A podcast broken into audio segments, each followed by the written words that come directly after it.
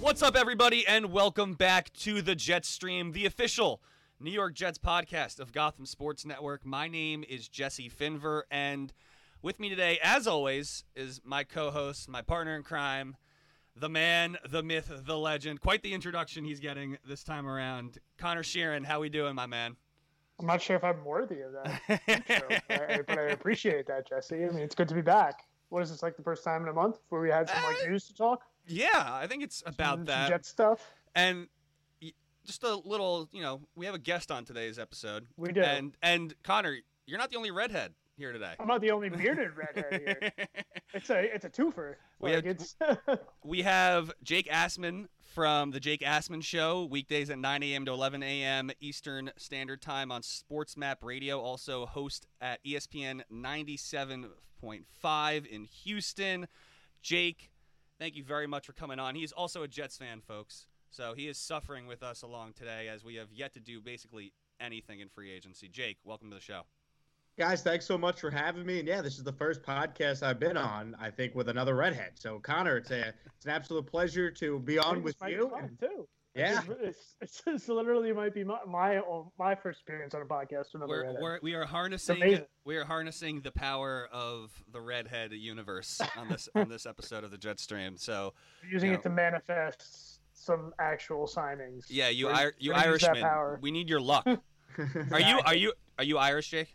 No, I'm actually not Irish at all, which is kind of funny. All right, so then All right, Conor, we'll you're pulling you're pulling you're pulling most of the way here then. We'll pull we'll pull him double the weight. Right. All right. so, uh, a lot to get to on this episode. Uh, we have Jake for you know the next 45 minutes or so, so we're gonna get to a whole lot of things. Let's start off with what we all we all went we, we all came into this free agency with our own lists. Every Jets fan, people that we wanted the Jets to sign, and that's the same thing every single year. And this year is an interesting year for the Jets, to put it lightly. You know, a new coaching staff. You got year two of Joe Douglas. He has a lot of draft picks he gets to play with. He also has over seventy million dollars in cap space, which is the second most in the league. And that honestly, that number could go up because I don't. I guess we're just not signing anybody, and we're just you know thinking about trading even more people away. Um, if you saw the the the uh, the report about maybe getting rid of C.J. Mosley, so you know maybe we're, maybe we're just hoarding cap space. I don't know. Maybe that's that's the goal, but the Jets have a new coaching staff with Robert Saleh coming in and Mike LaFleur, the offense. You have year two of Joe Douglas. People had some expectations for this offseason. With a lot of guys that they were targeting Joe Thuney, Corey Linsley, you know, Kenny Golladay. People really wanted Al- Allen Robinson before he got franchise tagged. There were a lot of wishes from Jets fans. And so far, I, I, so it's been tw- 18. How many hours has it been? I, I'm not good with military time. It's 6:45 on the East Coast right now, so it's about what 18 hours or so into free agency, and the Jets have one signing. Something like that. The Jets have made one signing, and so, you know, listen, Jarrad Davis could be nice, but he's not what Jets fans were expecting. Jets fans had high expectations, and I wanted to start this episode off with addressing those expectations because something needs to be said. I'm seeing Jets fans lose their mind on Twitter, on social media, and you know what? That's not surprising. We're talking about Jets fans here. We're a very fickle bunch, okay? But something Jets fans need to learn is patience. Because for the longest time, this team, this this organization has just thrown money at the wall and hoped that something stuck. They have tried their damnness to make splash after splash and turn things around for this organization. Whether it be Le'Veon Bell or C.J. Mosley, whether it be Trumaine Johnson, you know, or back in the day when they went on a splurge and got Bart Scott and Jim Leonhard and all those guys. That's one of the rare times where free agent signings actually worked out. But if you actually look at it objectively, if you actually look at it from the standpoint of what do the good teams do and what do the bad teams do. Now, I can't show you a chart on a podcast. There's no video on this podcast, so we're I'm going to do my best here. But there is there there's a chart that I, I I tweeted out earlier. If you want to check it out, go to my Twitter at Jesse Finver, where it says free agent spending versus record. Now, I'm going to give you guys some guesses as to who the teams are that spent a lot of money and had bad records, and who the teams are that didn't spend a lot of money and had good records are. So, Conor and Jake, you can guess at will. Who do you think are the? Who, who, what teams do you think land where? Hmm. So wait, sorry. Repeat the question one more time. I'm trying to think. I'm trying to process because I just saw the Patriots are signing Kendrick Bourne now. Oh, So I'm trying. I, I, I mean, not that, he, not that that's a big name signing, but I, I'm losing track of like how much, how many players the Patriots have now snagged up. You know, the, the Patriots are having a very Jets-esque offseason and overpaying They for are. people. They are. So I'll just, you know, you don't even need to guess. The teams in the bottom right are the teams that spent the most and had the worst record. The Jets, the Jaguars, the Lions, the Raiders, the Browns, the Giants, the Panthers, the Dolphins. Do you notice a trend here? All the bad teams spending a ton of money in free agency, overpaying. All the teams in the top left of the chart. The Steelers, the Ravens, the Patriots, the Rams, the Seahawks, the Chiefs. There's, there's a little bit of a correlation there. And the reason I bring this up is because Jets fans, for some reason, think that you can just solve all your problems, all your problems, by just throwing as much money as, as, as possible at free agents.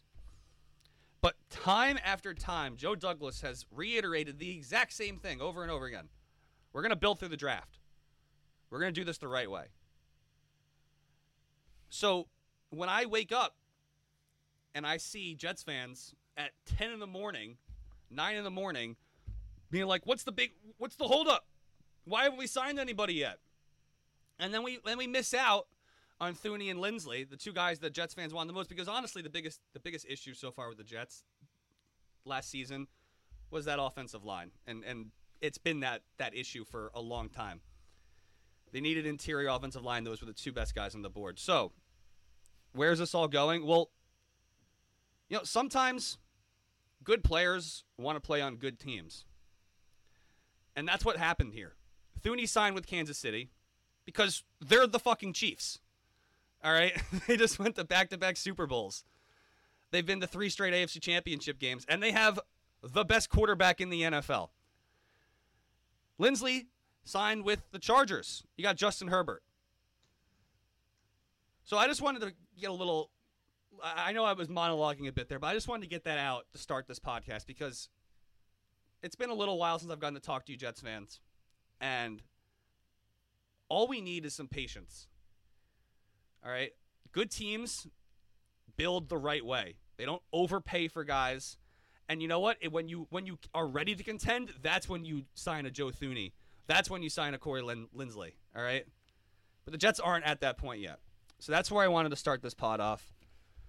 Boys, obviously it's disappointing that we didn't get either of those guys. I want to know what your reactions are. Jake, I want to start with you, as you're our guest this week. You work in a major market. There's been lots of discussion about the Jets and the Texans these days, and, and you know a whole lot of things that are going on in the NFL. As a Jets fan, obviously we're not talking about Deshaun yet. I want to bring up Deshaun later, but as a Jets fan, at least let me know what you think of my, my, my take. You know, should we be expecting all these guys to want to sign with a 2 and 14 Jets team, or are, are these Jets fans who are complaining? Do they have a point?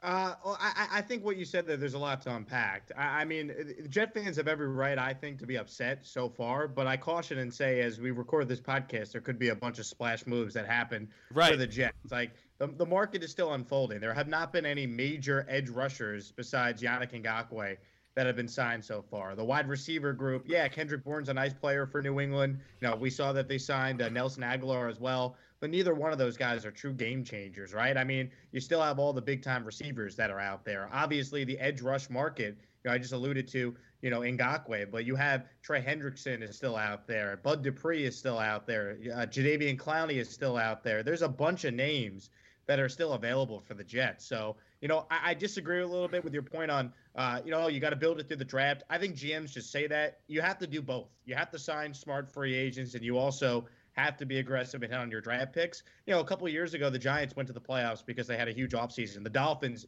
doubled their win total and nearly made the playoffs after they had a huge uh, free agent spending spree. We're seeing New England go from seven wins to now we'll see what they do with their spending spree. So I think you've got to spend money. That's why you have the cap space. But I think you've got to spend it the right way. I think you could criticize the Jets for the lack of spending on the offensive line so far. But if they end up addressing wide receiver, other skill position spots, and they end up addressing the edge rush spot, Right. and then they use the draft to fix the interior offensive line, Right. you're gonna look at it a lot differently. So it, it's it's too soon to be too overly critical one way or another. I'm disappointed they didn't end up with uh, with Thuney or with Linsley, of course, on the offensive line. But I think it's just way too early uh, to you know turn your back on Joe Douglas. I mean, most Jet fans I interact with or that call my radio show every day love Joe Douglas and think he's a great GM. So let's not let the first six hours of free agency Right. drastically Right. impact your thoughts on the guy. We're still so early on in this process. And, and I think Right. that we actually do agree on, on some level there. I'm not saying that we should be bashing the Jets for signing or not signing Thuney and, and Linsley, right? I really wanted both those guys. Did I think that we were going to get them? Absolutely not. At the end of the day, this is a two and fourteen team, and we can throw as, we can throw as much money as we want at the, as these guys. The Jets can throw as much money as they want at these guys. But how can you blame a guy for wanting to protect Patrick Mahomes or Justin Herbert? Whereas the Jets, what is the Jets' plan at quarterback right now? Honestly, I don't think they know yet because they haven't even gone. They haven't even gone to Zach Wilson's pro day. You know, there's there's a lot of things that the Jets are still going to be figuring out. Right. However, you could still absolutely go after some skill position guys. You, you can't do everything through the draft. The Jets only have a finite number of picks. But you know, if you can get a Kenny Golladay, or I guess you can get a Juju Smith-Schuster. I don't know how I really feel about that. I mean, I do know how I feel about that. I really don't want him, but you know, he's an upgrade over what the Jets have so far. But Corey, uh, Corey, Conor, geez, it's been a while. Conor, if you could just if you can elaborate a little bit on that with me, you know, where do you, where do you stand on this right now? Because I'm I'm a little in the middle. Right. I uh, I actually went on before I was on the Jets subreddit, and there's a, there's a comment that's pretty much perfectly sums up today. Just says there's three scheduled over overreaction days for every Jets for every Jets like year. One is the first day of free agency when they miss on players. Second is the NFL draft weekend when every player that they draft is either the best player of all time at that position or the absolute like worst like how could they possibly do this? And then the week after the opening game. And that pretty much sums it up perfectly. You know Yeah. we're sitting here. All we did for the past 18 months i would say is praise joe douglas and you know say he was like you know the greatest thing to happen to this franchise in years. I think we like you guys were both saying it's like you just have to you have to be patient. But i think uh, out of anything is if you're going to miss on those two big name free agents that he has to hit on one of the big name receivers or one of the big name edge rushers otherwise then he otherwise he comes out of this looking real bad and not just like from people trying to defend him i think just from a, a universal kind of pr Yeah. standpoint it just it, it, it doesn't look good on his resume to be this like while it's a good thing for him not to overpay for guys like the Mike Maccagnan method of trying to solve Jets problems. At some point, you got to drop, you got to give someone the bag to come here and play with this team and try to help fix things. So I think that the next, yeah, the next like day or so, we're really going to get a better idea and we're going to be able to sit back and kind of either laugh about what we were all tweeting and worried about today or continue our downward spiral as we careen towards the NFL draft. Yeah, I mean, by by by the time this pod is up, Jake, you said it. Things could be very different. Right. you know? Exactly. Th- things could be very different. However, you know, we're in the reaction business right now, and so far, uh, it's it's been pretty meh. It's been pretty meh. Um, you mentioned pass rushers. Uh, Leonard Floyd just came off the board. He's going to the Rams. Uh, I think that was a one-year deal. I'm not 100% sure. Also, Phillip Dorsett is going to the Jag. The Jaguars make no sense to me, but we're not here to talk about the Jaguars. No. Um, all right, so some big names have gone off the board. Uh, like we mentioned, Thuney, Linsley. Um, I can't be too upset, but the one thing that the Jets have done is go after a guy named Jarrad Davis. He's a former first round pick. One year, seven million, five point five in guarantee, and then it has incentives to get to seven. I actually saw a very funny video earlier where he was playing spy on a play, and some guy goes, "Yeah, I love this guy's motor," and he literally just like walks into the offensive. line. um, no, I think this could be a good, especially if they're going to get rid of C.J. Mosley. I- You know, He plays more of an outside linebacker, but still having linebacker depth will be good. Um, this can't be the only signing, though. It won't be. I want to ask you guys this We have our we we, we sign a linebacker. That's it so far.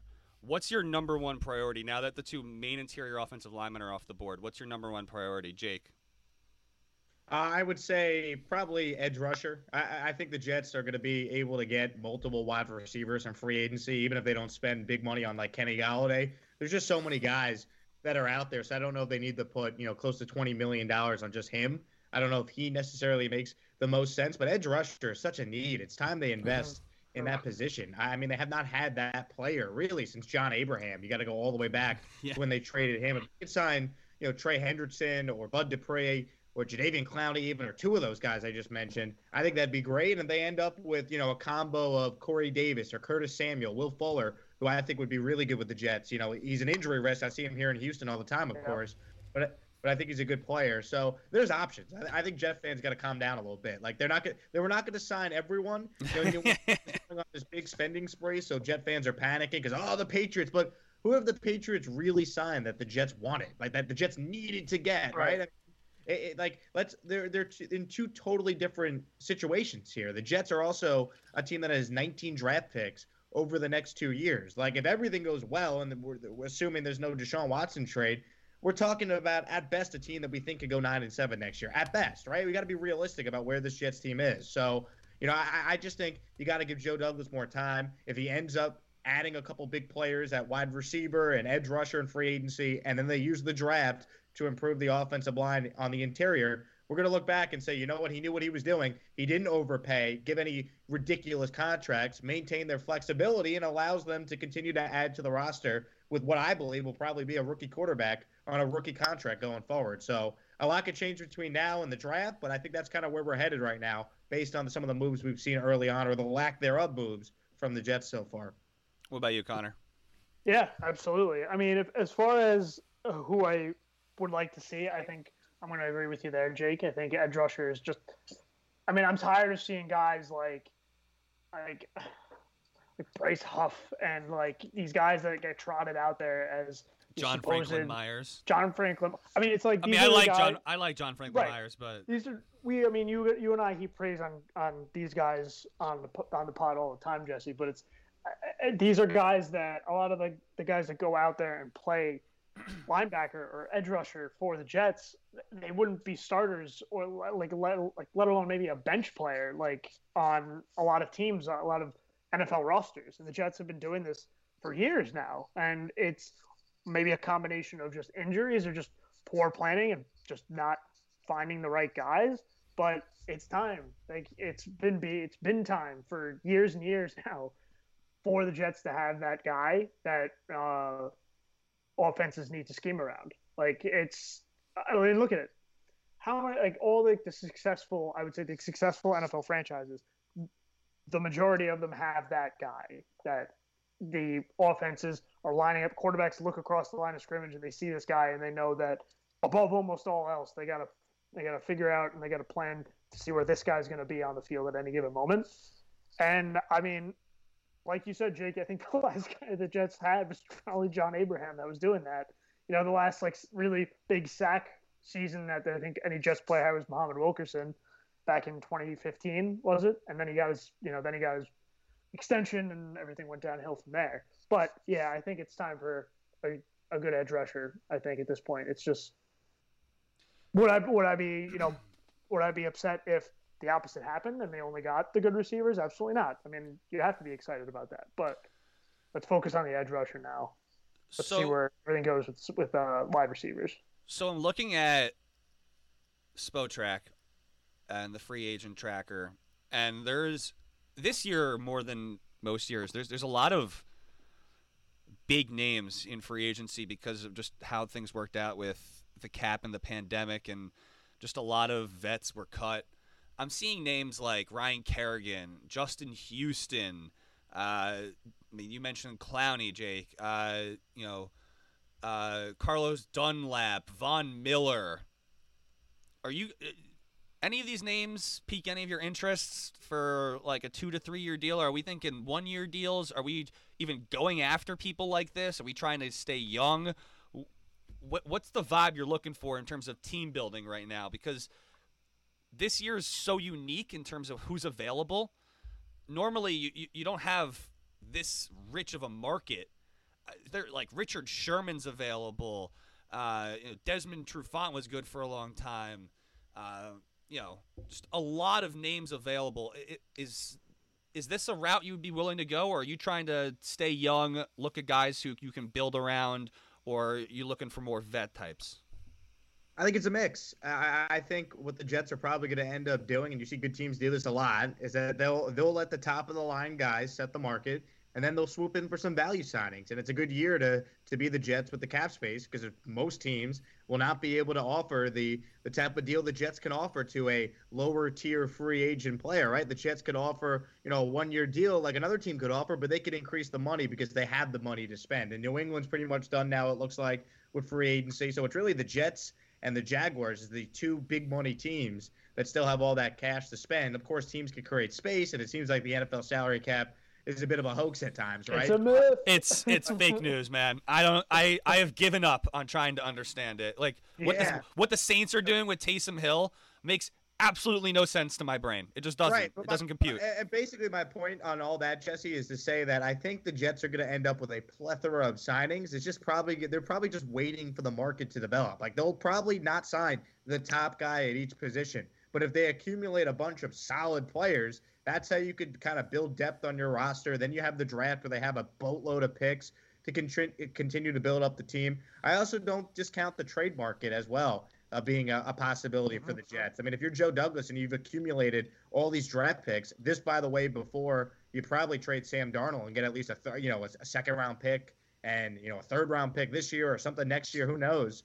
Like you're gonna have opportunities to improve the roster. So you know, only reacting to the first six, seven hours of free agency is tough because yeah, they haven't signed any major free agent names, but there's still so many good players. You just read a huge list of all these guys that are out there. You know, it's not like the Jets are the only team in the NFL that hasn't signed a marquee player. There's, Right. there's most teams besides really New England that hasn't been that aggressive early on so far. And it seems like the Jaguars are picking up steam also. Um, I to answer my own question, I guess. Um, I- think that I would stay away from the older guys. You know, I feel like these guys are. I mean, a couple of them have already won their rings, but if you haven't won a ring and you're an older guy, you're not going to a team that was two and fourteen last year. You're just not. You know, unless you really want to play for Robert Saleh and you love what the Jets are building and growing. Um, but yeah, I, I can't say that I'm I'm uh, on like the.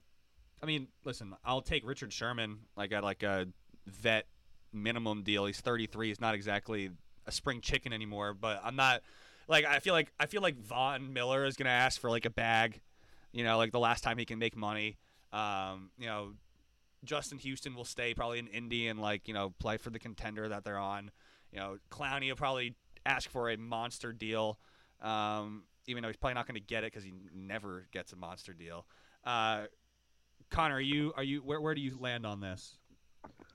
I think the Jets roster is so barren at this point that if they do sign vets, unless this unless it comes at the expense of signing the bigger names, we have no right to get upset. Yeah. Like we have no right to get upset if they sign Richard Sherman because look who the cornerbacks were. Like, are we going to say that we should take Richard? We, we should take Lamar Jackson as a cornerback over Richard Sherman? Like, Well, uh, are you yeah. telling me that, we should do that? Like, no. Patrick Peterson's available.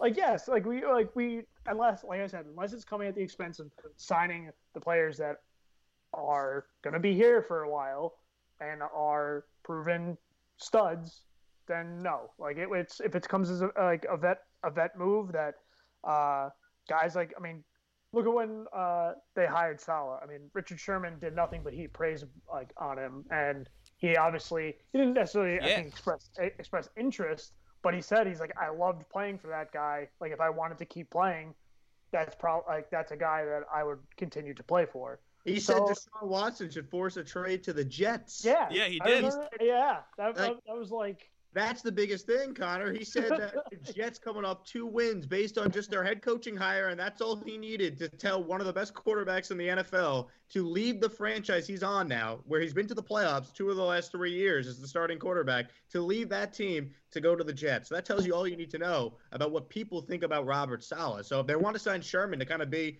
what Jim Leonhard and Bart Scott were when Rex first got here, to kind of you know change the identity and set the the you know foundation and develop the culture of the team, I'm all for it. You're not going to give him a three or four year deal, but if No. he wants to take a one year deal, incentive based where he can make a lot of money if he hits certain uh, incentives, of course, I'm all for it. If I'm a Jeff fan, you know, I would just hope he would unblock me on Twitter. I mean, my God. hey, you know him. You know, I'm blocked by Ryan Clark, so you know we're both blocked by defensive backs.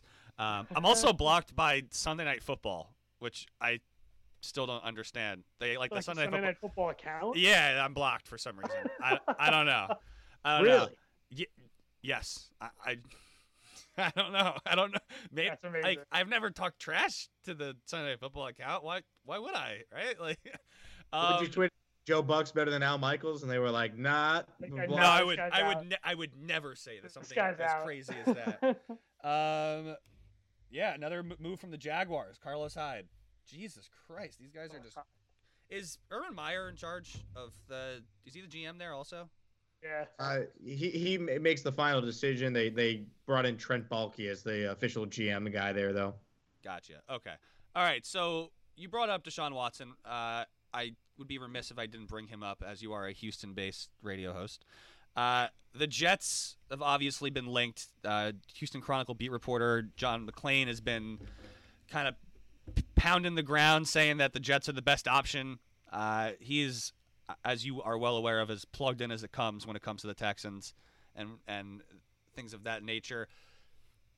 I'll phrase it this way one of the things that one of the arguments to be made from the Jets and their fans as to why the Jets would be a good destination is you have this plethora of picks, you have a good coaching staff in place that Deshaun allegedly likes, and with all the cap space, you could sign a guy like Thuney and Linsley and have an improved offensive line.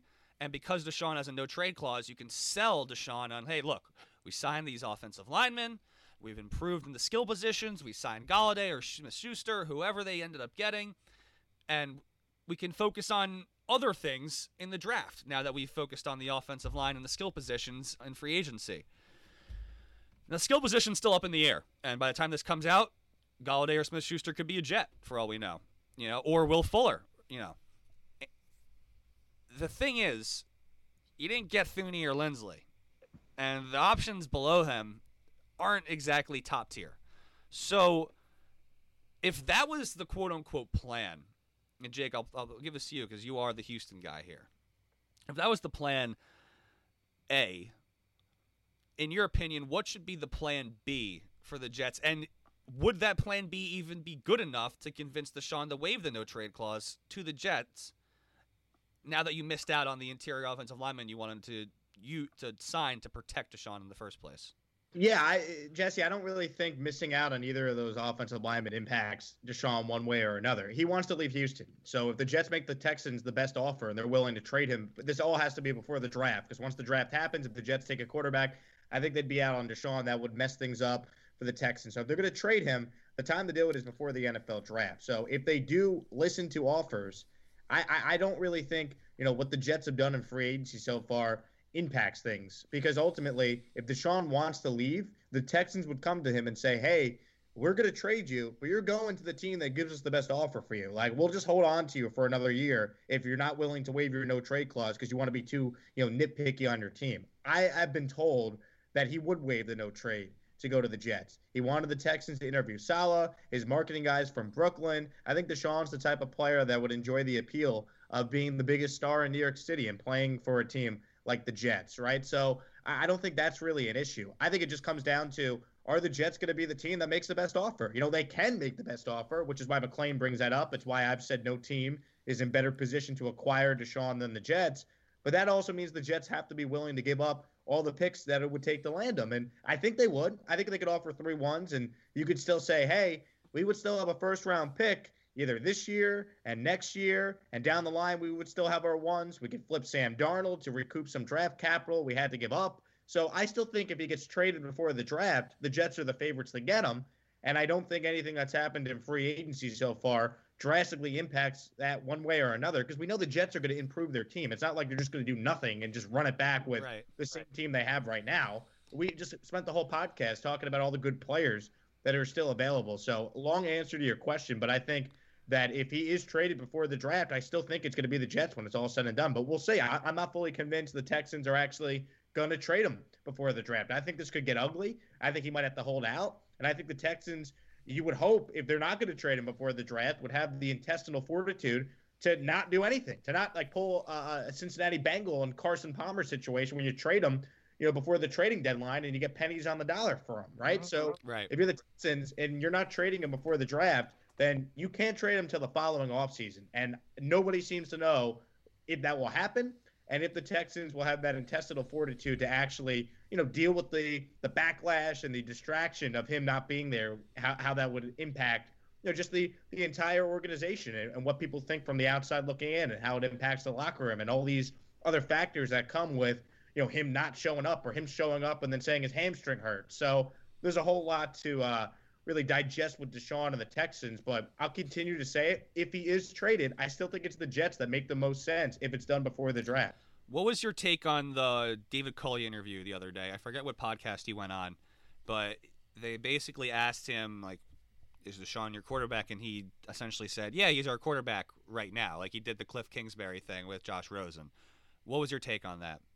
It was interesting because he did that podcast, the Huddle and Flow podcast with the NFL Network, and it was taped about 10 minutes before he did a Zoom press conference with us here in the local, you know, the local Houston media.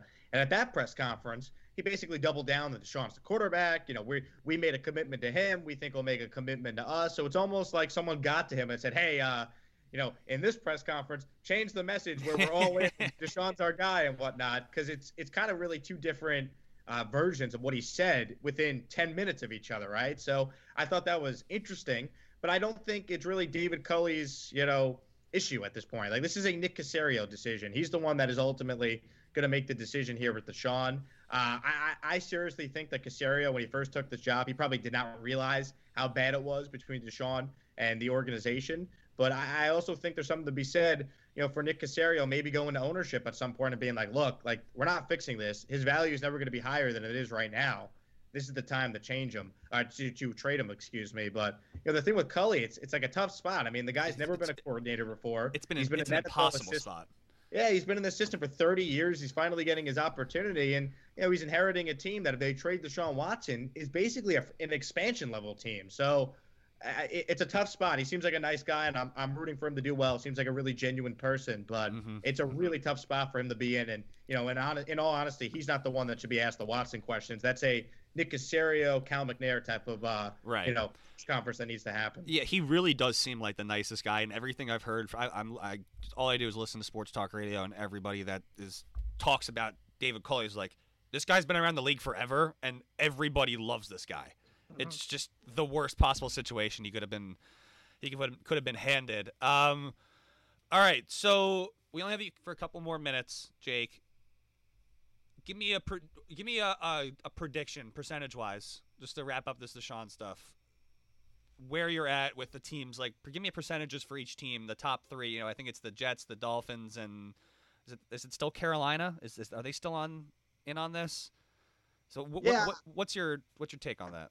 Yeah, I think Carolina would still be on it. I, th- I think you still have to include the Niners and Bears in it, but I just I don't see it, man. I, I think he's either a Texan, a Jet, or a Dolphin. Like I really think it comes down to it. And what I would hope would happen is Joe Douglas, even if he doesn't want to give up that much to get Watson because he doesn't believe in doing that and believes in building through the draft and all that nonsense, I would hope that he almost plays keep away at that point because no team can trump the Jets' second overall pick offer. Even if the Texans don't like Zach Wilson or they don't want to deal with Justin Fields because he has the same agent as Deshaun Watson. They could then take the second overall pick from the Jets and flip that into two ones, right? Carolina comes up from eight to two, and then all of a sudden, you know, you're setting your franchise up for success. I did a segment on on the radio the other day where I basically laid out a a, a scenario where they could turn Deshaun Watson into as many as five or six first round picks if they make a trade with the Jets and get three ones, and then take the second overall pick in that deal and flip that for an extra two ones, and continue to trade down and be like the Sixers of the NFL. You're trading Deshaun, which sucks if you're a Texan fan,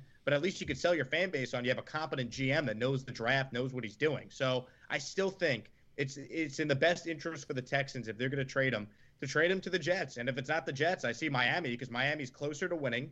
I think he'd love to play in Miami. And uh, you know, obviously Miami has a top three pick that would still be very valuable too. So um, it, it, I would say probably 50% Texan, 25% Jets, 25% Miami, or maybe I'd go a little higher with the Jets and lower the Texan number. It's just so tricky because I'm not once again fully convinced they're actually going to trade him before the draft. That's what I like to hear, though. Well, Jets a little bit higher than the Dolphins.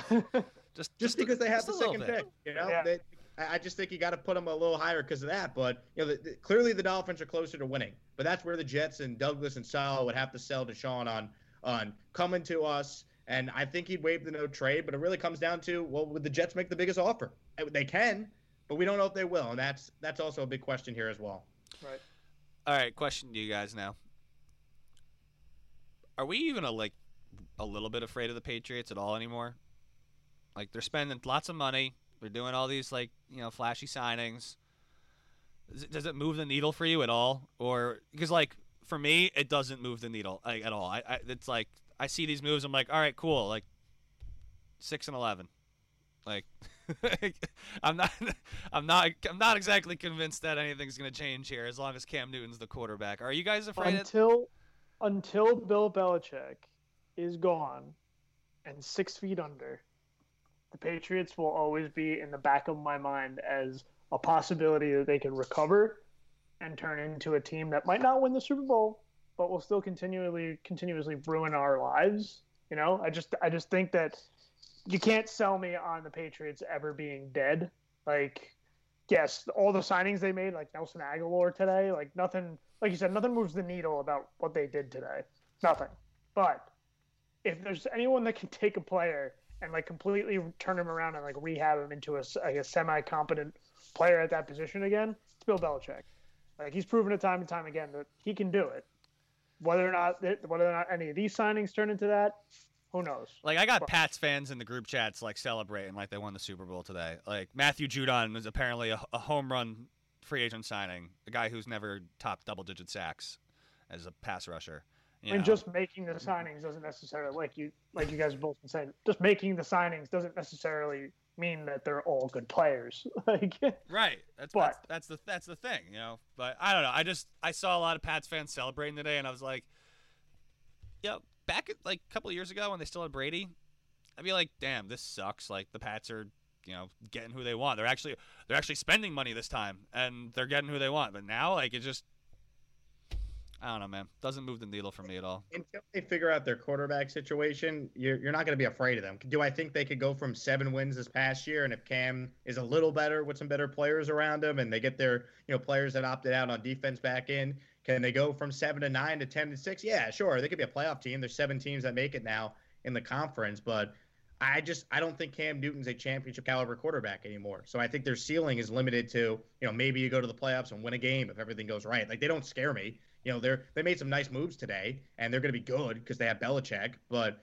you're not you're not afraid of New England. Buffalo is still better, and if Miami you know gets a a big you know year two from Tua, they're probably still better than New England at this point as well. So we'll see. I think you always got to respect the Patriots because you never know where what what's the next move that uh, they might pull off. But barring you know something drastic at the quarterback position, I just don't see them being a legit championship contender. All right, Jake. Before we let you go, um, so obviously we spent a lot of time talking about Thuney and Linsley earlier. So this is from Connor Hughes. The Jets weren't just uninterested in Corey Linsley; they never even called to check on the price. So this is the top. This is the highest paid center in the league now. Apparently, the Jets' thinking is they like Connor McGovern and they believe he will excel in the Kyle Shanahan, Mike LaFleur offense. Moving him to guard wasn't even something they considered at all. Reaction to that?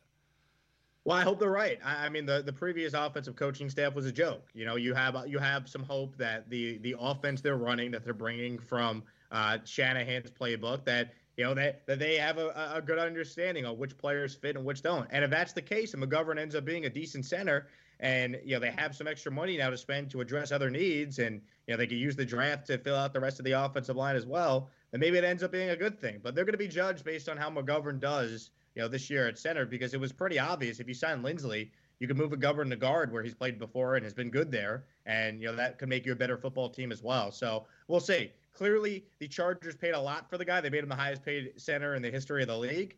But you know the Jet, the Jets need good players. He fits the the bill there. So we'll see how McGovern does in this new offense because there's now a lot of pressure on him to play well, and there's a lot of pressure on LaFleur and Saleh, who obviously vouched for LaFleur getting this job to, you know, actually be right. And the Jets need to do a better job. We all know this of developing their own talent, right? I mean, we good teams find diamond in the rough players. They fit the scheme and they have good years. The Jets need to be that type of team now, and hopefully they will be going forward. Conor, Agreed with everything Jake just said. he said it better than I probably could have. So, I mean, yes, yeah. Obviously, as as we've said a hundred times, it's missing on big name free agents always hurts, but we never want to find ourselves in a CJ Mosley type situation or a Le'Veon Bell's type situation. And Jesse, I mean, you and I are both extremely guilty of, you know, looking back and playing armchair quarterback with, uh, you know, the whole Le'Veon Bell thing because we were, you and me were both over the moon when that happened, and I think we learned our lesson big time. we with did. Him. Yeah, we did. And CJ Mosley, I don't think is like it, we can't really fault ourselves for you know that. We, I mean, he, he got injured and then COVID happened and he decided to opt out. What are you gonna do? You know, We always will have that first quarter of the Buffalo game, though. Or we'll that- always have like, it. the first three quarters of that game. Oh, I mean, Yeah, we will. Taylor for three quarters. Oh Yeah, we my will. God, it was that was Um, exciting times. All right, real quick, because we only got a couple more minutes left. Uh, this is from Pat Leonard, Giants reporter. Seahawks, this, but this is about the Jets. Seahawks coach Pete Carroll has a high opinion of Sam Darnold and could end up trading for the Jets quarterback if Seattle deals Russell Wilson, which they're probably going to do. A league source tells New York Daily New York Daily News Sports today. Keep an eye on Seattle for Darnold, the source said. Um, I just want to put this out there into the universe because I've already done it on Twitter, but you know, I want to do it in the the podcast sphere as well. If the Seattle Seahawks trade for Sam Darnold and Russell Wilson leaves Seattle, I will never stop laughing at Jamal Adams, ever. and you ever. can't. I ever I, point, I will I will always at least at least like there'll, there'll always be like a little flame inside of me like internally laughing at Jamal Adams because I don't even need you to give you because you know. If you're listening to this podcast you know. It's just fuck that guy. And that's all I got to say about that. That's all I got to say about that. If he has if he demanded a trade from the Jets to go to a winning for franchise to play with Russell Wilson and then Russell Wilson demands a trade a year after he gets traded there, and he gets stuck with Sam Darnold. Whew! I will, I will have a hell of a time on that uh, that on that bird planet. app. Yeah. All right, Jake. Uh, I'll let you. You gotta get. You gotta go. You got a prior engagement. Thank you so much for coming on the pod. I really appreciate it. Uh, it's been a long time. I've been meaning to ask you for a while, so I appreciate you finally being able to come on the pod. Anything you want to uh, promote or anything like that before we let you go? I appreciate it, guys. Yeah, this was fun. Thanks for having me. Uh, Twitter and Instagram. It's just my name, Jake Asman, A S M A N, and uh, do a show every day. A lot of Jets talk, even though it's a national show. But I, Jets have been such a, a national you know team because of all the free agent and Watson rumors and whatnot, and having the second pick. So you know it's a national show, but we do a lot of Jets talk because I got it right. So thanks for having me. This was fun. Exactly. Absolutely. And it's a great show, guys. So take a listen. It's on every day. It's 9 a.m. to 11 a.m. Eastern, right? 9 a.m. to 11 a.m. Eastern on uh, Sports Map Radio. All right. So uh, quite a lot has happened since we recorded the first part of this episode that you just listened to. Uh, so much so that, you know, we recorded this and then I'd say 30 minutes let 30 minutes later, Conor? Thirty minutes to an hour, maybe? Yeah. Like the Jets just started going off and signed a whole lot of people. So we'll go, we're gonna go, we'll go through the list. We'll give our reactions, and we'll talk about it. Uh, the first guy that they signed, we talked about already in the last part. It's Jarrad Davis. Uh, since it's we're recording on Wednesday, we recorded on Monday before. So since then, I've done a little bit more reading on him. He's uh, gonna fit really well with this offense, with this defense. Excuse me. He's an outside linebacker who can come into the middle and play. He had a really good. He had 100 tackles his rookie or sophomore year, and then there was scheme changes and a whole bunch of shit happened, and he kind of suffered for that. But when he played in the similar similar style of defense, he was a beast. So hopefully, playing with Saleh, who's good with linebackers and good good all over the defense, hopefully that this will be a good this will be a good fit for him um, on a one year seven million dollar deal. then things started getting crazy. um, Joe Douglas finally stepped up and uh, started making some announcements. yes. So it was at 7:49. This happened. Corey Davis agreed to a three-year, $37.5 million deal that included 27 million guaranteed for the New York Jets, per sources. Uh, if you don't follow Michael Nania, he is with Jets X Factor, and he has this chart of all his top guys for certain position groups, and he posted offensive line and wide receiver and pass rusher and all this different stuff. And for pass rusher and wide receiver, the Jets got two of the top guys. We haven't gotten to the pass rusher yet. We'll get to that in a minute. But Corey Davis was the number one free agent wide receiver on his list. Now, obviously, Nania's word isn't everything, but it's certainly it's an aggregate. The, the chart is an aggregate of like five different metrics that determine how good you are, and he was one of the best PFF guys, one of the best, uh, and it includes stats. I think it was uh, yards per catch or something like that, or route yard yards per route run. I don't know. It was a bunch of different things. Regardless, he was the top guy, and Mhm. a lot of people really, really like Corey Davis, even though he only had like 900 receiving yards and like 60 catches. He was one of the top. It was it was more of the style of offense that they ran. I mean, they had Derrick Henry. That was in ten games too. That was in 10 games. Yeah. So he's like it was like 950 yards, five touchdowns. Yeah, I think he played in 12 and started in 10. He's really So that's actually pretty good. Yeah, Like He's very especially good. when you're when he's playing he's playing opposite um AJ Brown. AJ Yeah. Brown. Thank you. So you have two guys. He was the third option on that team for sure, and he played really well. I think as the number, he'll be the number one option unless Mims takes a big jump in year two, and also depends on who's playing quarterback and whatnot. But That's another thing we I think talk. Corey Davis is a great addition. I want to look up. Is he is he six four also? Corey. a good question. Height. Let's see. He is. Uh, cause I remember. Yeah, he's six three. I remember him when he played at Western Michigan, um, rowing the boat with uh, PJ Fleck. Jesus Christ! Come on, Jesse. You're better than that, man. so uh, yeah. So PJ Fleck, know, rowing the boat. He was really really good with them. 15 yards per reception, 70 yards per game. He had five touchdowns, 984. He almost had a thousand receiving yards in 12 starts. That's Right. really really good. Uh, he had a higher, I mean, he had a higher PFF grade last year than Kenny Golladay. Obviously, Kenny only played like five games and was hurt a lot, but you know, Yeah. he's one of the he was one of the top targets, and I'm glad the Jets got him. When I saw the deal, the numbers, everything it means, listen, the Jets need weapons, and now you have Denzel Mims, who's 6'4", right? And you have Corey Davis, who's 6'3". You have Jamison Crowder, who's in your slot, and then you have, yeah, six. Oh, they're both 6'3". And then you have, and then you have like Braxton Berrios, or somebody who the Jets are looking at very intently, like Curtis Samuel. Watch Yep. him. Watch him sign with the Jets right after we finish recording. That's gonna happen. All right. Or Kenny, Um, Kenny Golladay comes over because he's visiting the Giants. He just it's like, Dan, you know what? Take me over to Florham Park. I kind of want to see. I kind of like New Jersey. I'm Yeah. not feeling. I'm not feeling the Giants. Let me see what Florham Park's go all about. right. So and then also the Jets could draft some wide receivers. You Yeah. never know. I mean, they They also will. they, I think they. will. they will. Um, and who's the other guy? Uh, Lawrence Cager. People Yep. liked him last year. He's another guy on the roster. So they, have, Also, uh, they have options. He Now- apparently, Cager apparently is a. Uh, maybe they're just buddies, but him and Beck, Becton tweeted something the other day. It's like like, don't forget. after Corey, the Corey Davis, like, don't forget about Cager though. yeah, yeah, yeah, yeah. yeah. I think right. It was Cager who got a catch in uh in the preseason, and he wasn't like registered or not the preseason. It must have been one of the early games of the season because there wasn't preseason last year.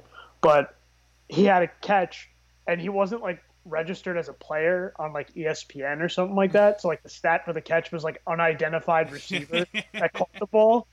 It's like, oh my god, it's like like that's a, that's a perfect stat for a Jets game. like, yeah. Yeah, that's uh that encapsulates it all. All right, so Corey Davis. It's not like a home run or anything. He's not like one of the elite elite wide. Yeah. Ken- Kenny Golladay has received an offer from the Bengals, but no decision has been made yet, According Yes. to whom?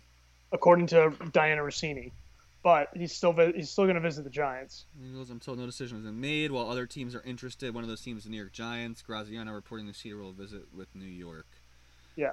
Uh, one of the teams referenced in my earlier tweet. Um, okay. Yeah. I don't know why he would go to Cincinnati over New York, but I gotta th- I gotta think hates- it has something to do with Burrow. Burrow, Like, yeah, playing with Joe I, Burrow. I forgot. Something, yeah. something like that. Yeah. I And I, I imagine was. Bengals. Yeah, the Bengals would probably pitch him pretty hard. I mean, I'd rather. And granted, Burrow's coming off that really bad injury, but I'd Yeah, I'd rather fine. play with Burrow than. Daniel Jones if I'm I was. worried about Joe. Yeah. Speaking of the Bengals, Yes. the, the Jets just, uh, not just the Jets the other day, after we recorded, as we've mentioned 800 times already, uh, agreed to terms with Bengals pass rusher Carl Lawson. Carl.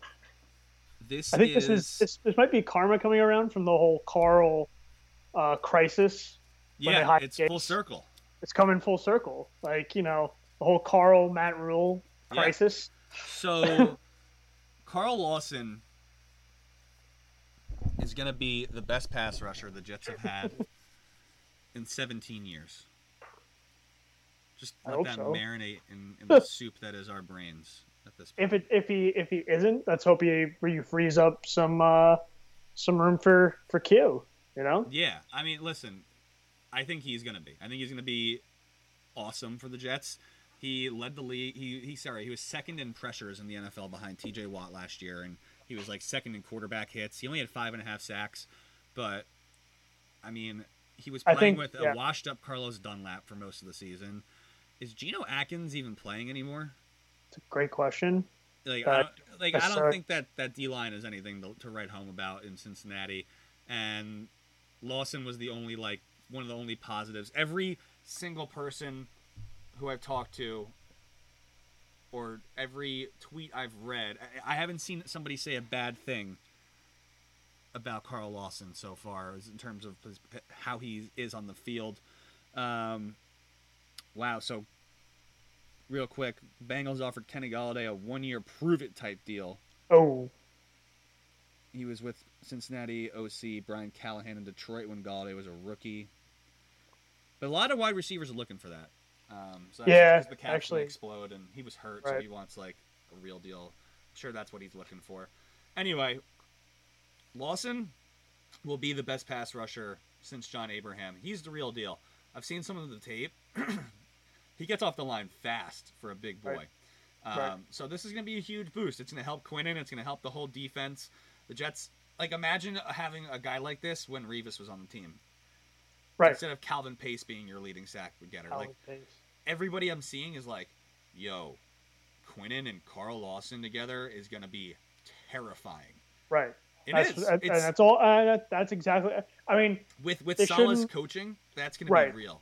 Right. And I I don't want them well they obviously, you know, they they it's funny how like you and I follow and I think there's like a disparity now between like uh older Jet fans, older football fans in general, and then us who like, you know, scroll through Twitter during like Yeah. this period every 30 seconds. So I had my uncle texting me before about like how how he wants Joe Douglas to get fired because he doesn't think that he's done enough over the course of like the past like couple days. And it's like if we've learned anything over the course of the of since of Joe Douglas's tenure is that he's got his method. He's not over. He's not out there and you know throwing the bag at you know every single free agent, and he's gonna he's gonna play it smart How He's old not- is your uncle, if you mind me asking? in his sixties. Right. So we're So- talking about him. Is he Irish as well? Yes, Yes, we're talking about a sixty mid sixties Irish man. That's. I mean, We get where you're coming from. I got no. I, I and I, I don't. It's like one of those things. Like I don't know what to say to that. Like there's nothing I can say to that that's gonna make you. It's gonna make it clear for you. I'm like why. I think Douglas is doing the right thing so far You should tell him to call in a WFAN and, and, and say what he's saying, and we'll with uh, all the other things. we'll uh we'll, we'll he'll, he'll get a real t- nice reality check real quick. you know.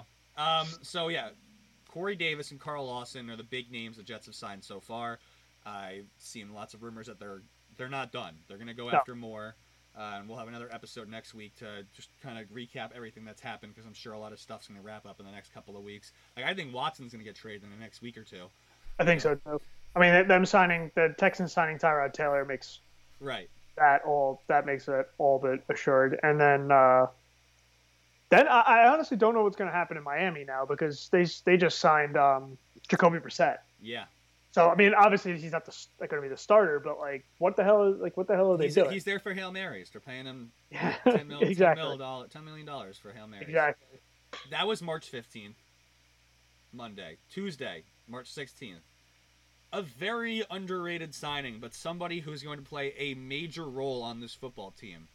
Defensive back Justin Hardy. He may not even play on defense. Mhm. But that's not why the Jets signed him. This guy is a special teams demon. There's a reason why the Saints let up less punt return yards than every team in the NFL last year, or most teams. I'm pretty sure. I'm pretty sure they led the league in that stat, and he's a huge reason why. This guy gets down the field like a cheetah Right. it's he is so fast and is so good at what he does. Listen, you know he's a Mike Westhoff guy too. Oh yeah, that's all. I, that's all I needed to hear. Yeah. That's all you need to hear. So- Mike- This is this is a good signing. The only thing you need to know is that they announced this signing, and every single comment underneath it was from Saints fans being like, "God damn it! Like Right. I wanted this guy back. He's so good." Same thing These same thing with, fans uh, that these are fans who have watched 16 straight years of winning football, so Right.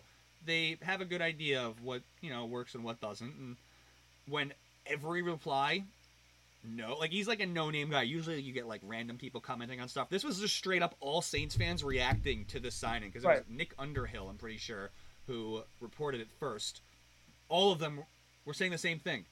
No, in all caps. Like it was, Yeah. they basically were Michael the Michael Scott gif. Like no, God, please no. Like Right. like they. he's one of those random guys. Like I, don't, I mean, the outside of Lawson and Davis, the other two signings that the Jets have done are like the quote unquote, you know, they're not like sexy signings. They're not.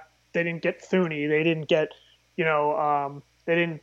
Lins- go out Lindsay, they- they- Linsley, they're not- they're not going after Golladay or Juju. They're not going to get Golladay. They're not. Well, who knows about Juju? I mean, Who knows? that- I haven't heard. I haven't heard. A, uh, I haven't heard uh, peep of, like a bumble anybody. about Juju. Like, who the hell knows about They didn't him? get Hunter Henry or Judah or uh, or uh, Jonnu Smith. I really would have like. I really would have wanted Hunter Henry to be honest. yeah, same. Hunter Henry and Herndon, I think, would have made a good made for a good duo. And I'm, I, I they think need we, another tight end. yeah, they do. I mean, they have to. Like, you know. Maybe they bring in like Kyle Also, Rudolph. also, it's funny. The other night when Henry Anderson got announced that he got signed, that they the Patriots signed him, and I tweeted like, you know, as I what I always do if I find out like like the uh, the Patriots signed like an ex Jet or something like that. Like Belichick's going to rehab him and he's going to become like the next like J.J. Watt in his prime or something like that. Just like joking around. And then of course, who likes it? Henry Anderson's wife. It's like it's like oh here we go. Like, yeah, she. I'm pretty sure she used to follow me too. yeah, she she's yeah she's you know good for her. You know she's sporting her sporting her guy. Like she just I'm sure she like she was just name searching Henry Anderson and stuff. But um, yeah, no. So I think uh, going now, what the I mean the Jets still obviously have a lot to try to like some holes to plug up that they can in free agency, and I think we we talked about it a little bit the other night, but you know Richard Sherman is obviously out there, and he's itching to. I think he, he's itching to, to sign with the team and Yeah. play. He tweeted out like before. He tweeted out like his quote unquote like resume, like four pictures of like all his like statistics and what he can do and stuff like that. And I mean, I kind of want the Jets to inquire. Yeah, no, it- I would. I would love night. to I have. They should. Like, I would love to have Sherman. There's um. There's a couple of guys from uh, San Fran that we're probably going to go after because of the solid connection. Uh, outside of Sherman, also, I think there's. A, I, I don't want to butcher this guy's name, but oh yeah, K'Waun Williams. Yeah, is that his name? I think so. Yeah. K'Waun Williams. Okay, so yeah, that's another guy. I was interested in Shaquill Griffin, but he went to Cincinnati. I mean, he went to um to Jacksonville. Yeah, I would have. I would have been very interesting. But yeah, I mean, listen, the more San Fran in East Rutherford, the better. I'm, I'm all about it. You know, Yeah. make make East make East Rutherford, make Florham Park, San Fran East as far as I care. They're obviously a team that, even with the amount of injuries and shit they went through last season, we're still you know you could even you could tell that the reason that they had a mediocre season was because of their injuries. I mean, think about just think about that that game They were against still the Jets. good. They were still Think like Think about that game against the Jets. How many guys did they lose in that game on the defense? So many. They, They lost like they lost like they, they lost like three four guys in that game. Like it was crazy. They lost and- everyone that game. They lost. I mean that you don't you don't like to be like that fan that just says it's like you know oh but all we would have we would have like you know totally beaten you guys. But we didn't have such and such and such. In the 49ers case last season, they are they were well within their rights to say that that's the reason why their uh, why their team wasn't very good last year. But also, like you said, it's like they still were a, fairly average team in a very good division. So that also came into came into play, and that division's well, maybe uh, who know, who the hell knows is what's going on in Seattle right now, but that division is still going to be very good. You know, It's all love out there in Seattle. it's all love. It's It's all, all love. love. I saw so would say because the, the. Jets the Jets re-signed Josh Adams, and I saw someone in the comments of like the the tweet that the Jets account put out was just like, I thought this said Jamal for a second, and I was gonna say it's all love. Like, All love, baby. All love. That's all it is. That's all it is. All right, so that's the uh that's what we missed. We'll try and get this out tomorrow, hopefully, Yeah. unless they make they make some more signings within like the next like two hours, and we'll have to do this again. yeah, but we'll uh, I'll send this to Nick and uh, our producer. Out he'll, producer. Uh, he'll uh, chop this all up and make it sound all good. And uh, hope you guys enjoy our uh, analysis uh, and thoughts on what's been going on with the Jets. We'll have another episode next week to recap everything that's happened, um, or whenever more stuff happens. I don't know. We'll figure it out. That'll be all for the Jet Stream. You can find us on iTunes, SoundCloud, Spotify, Google Play, uh, Stitcher. I think I got all of them, right? you did get Spotify, so that's the one you always miss. I always miss Spotify. Sorry, it's just always in the back of my mind because I'm an, i- I'm an Apple Music guy. All right. Uh, thanks again to Jake Asman for coming on. Uh, Conor, that's a pleasure as always. Peace.